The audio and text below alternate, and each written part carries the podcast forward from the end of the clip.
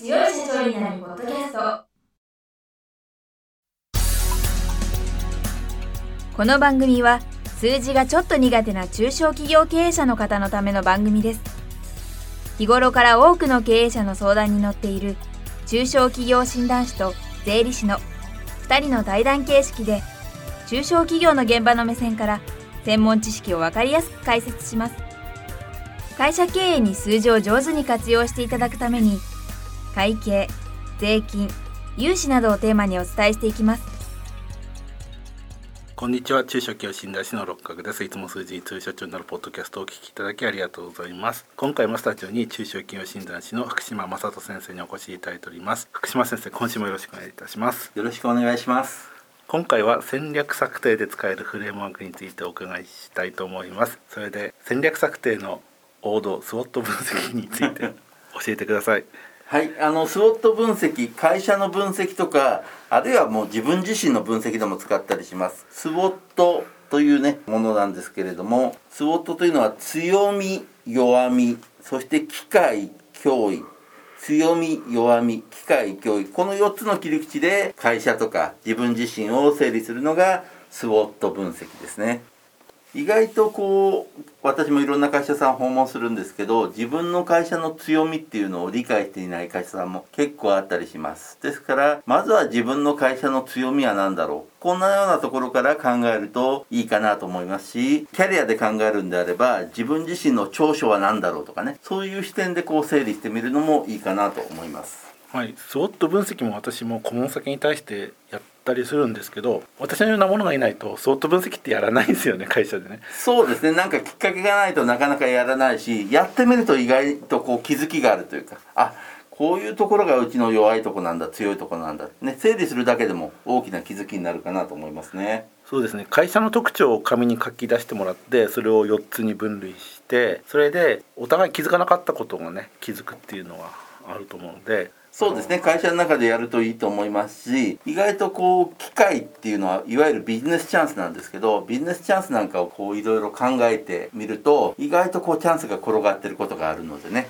そういう意味でもこうスウォット分析やってみるといいかなと思います。スウォット分析やった時にもう一つ大切なのがクロススウォットなんですけどここまでやらないとちょっとそうですねスウォット分析とセットでやるのがクロススウォットというもので例えばスウォットで出てきた強みと機会ね、強みと機会を掛け合わせて何かこう戦略が出てこないかって考えるのがクロススウォットと言われる手法です。こう書籍の中ではこう飲食店の例を入れてるんですけれども飲食店が持ってる強みと例えば腕利きのシェフがいるっていう強みがあってで機械のところにテイクアウトの税率がちょっと低いなんていうねそういう機会があったりするとじゃあテイクアウトの専用コーナー作ってねテイクアウト強化しようかななんていうね、えー、戦略を考えたりします。はい、ですのでどういった戦略を打ち立てたらいいのかなっていう時にはこのスウォット分析とクロススウォットをやってみると明確になるって言いますかね。より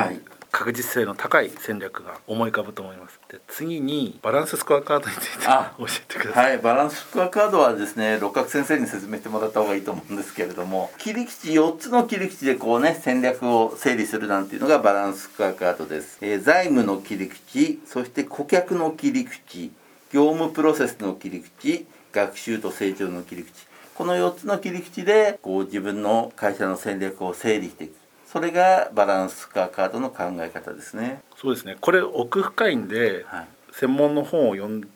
もらうのは一番いいんですけど、はい、ただ考え方は私これは好きなんですけど、は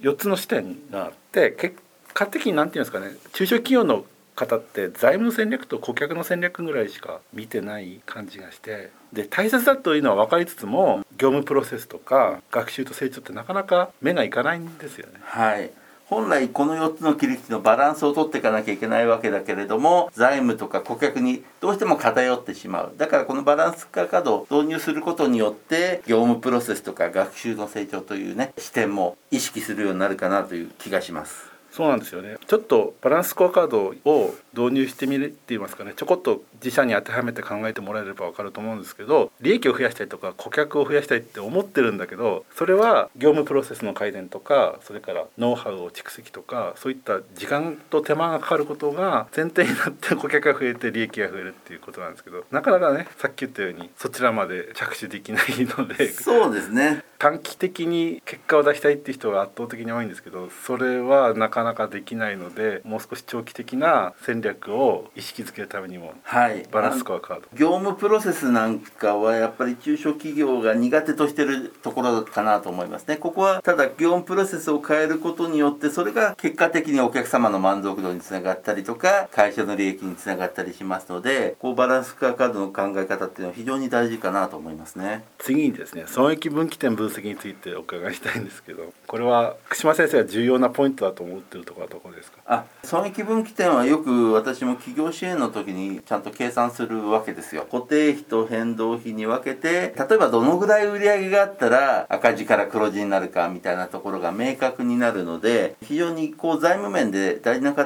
え方かなと思います。厳密に計算するというよりはどうやってこう利益を確保していくかっていうねそういう視点で整理する時にこの損益分岐点の考え方は非常に大事かなと思いますね。そうですね。だから今はどちらかというと均衡縮小の会社が多いと思うのでそういう場合は固定費を減らすっていう方法それが視覚的に分かるようになる。そうですね。目に見えて分かるようになるしあとは自分たちのビジネスが例えばこういうコロナの時にきつい厳しいのは固定費が多い会社なんですね。こういう会社さんっていうのはこういうコロナみたいな逆境の時には厳しい。逆に変動費が多くて固定費が少ない会社さんっていうのはこういう不況の時とかコロナの時は強いというねそんなようなところも見えてくるかなと思います。そうですね。視覚的な分析をするためにも損益分岐点分析で検討してみるといいかなと思いますということで今回は戦略策定で使えるフレームワークについてお伺いいたしました。またこの続きは来週お聞かせいただきたいと思います。福島先生今週ありがとうございました。ありがとうございました。今回の対談はいかがでしたでしょうか？この番組では公開質問を募集中です。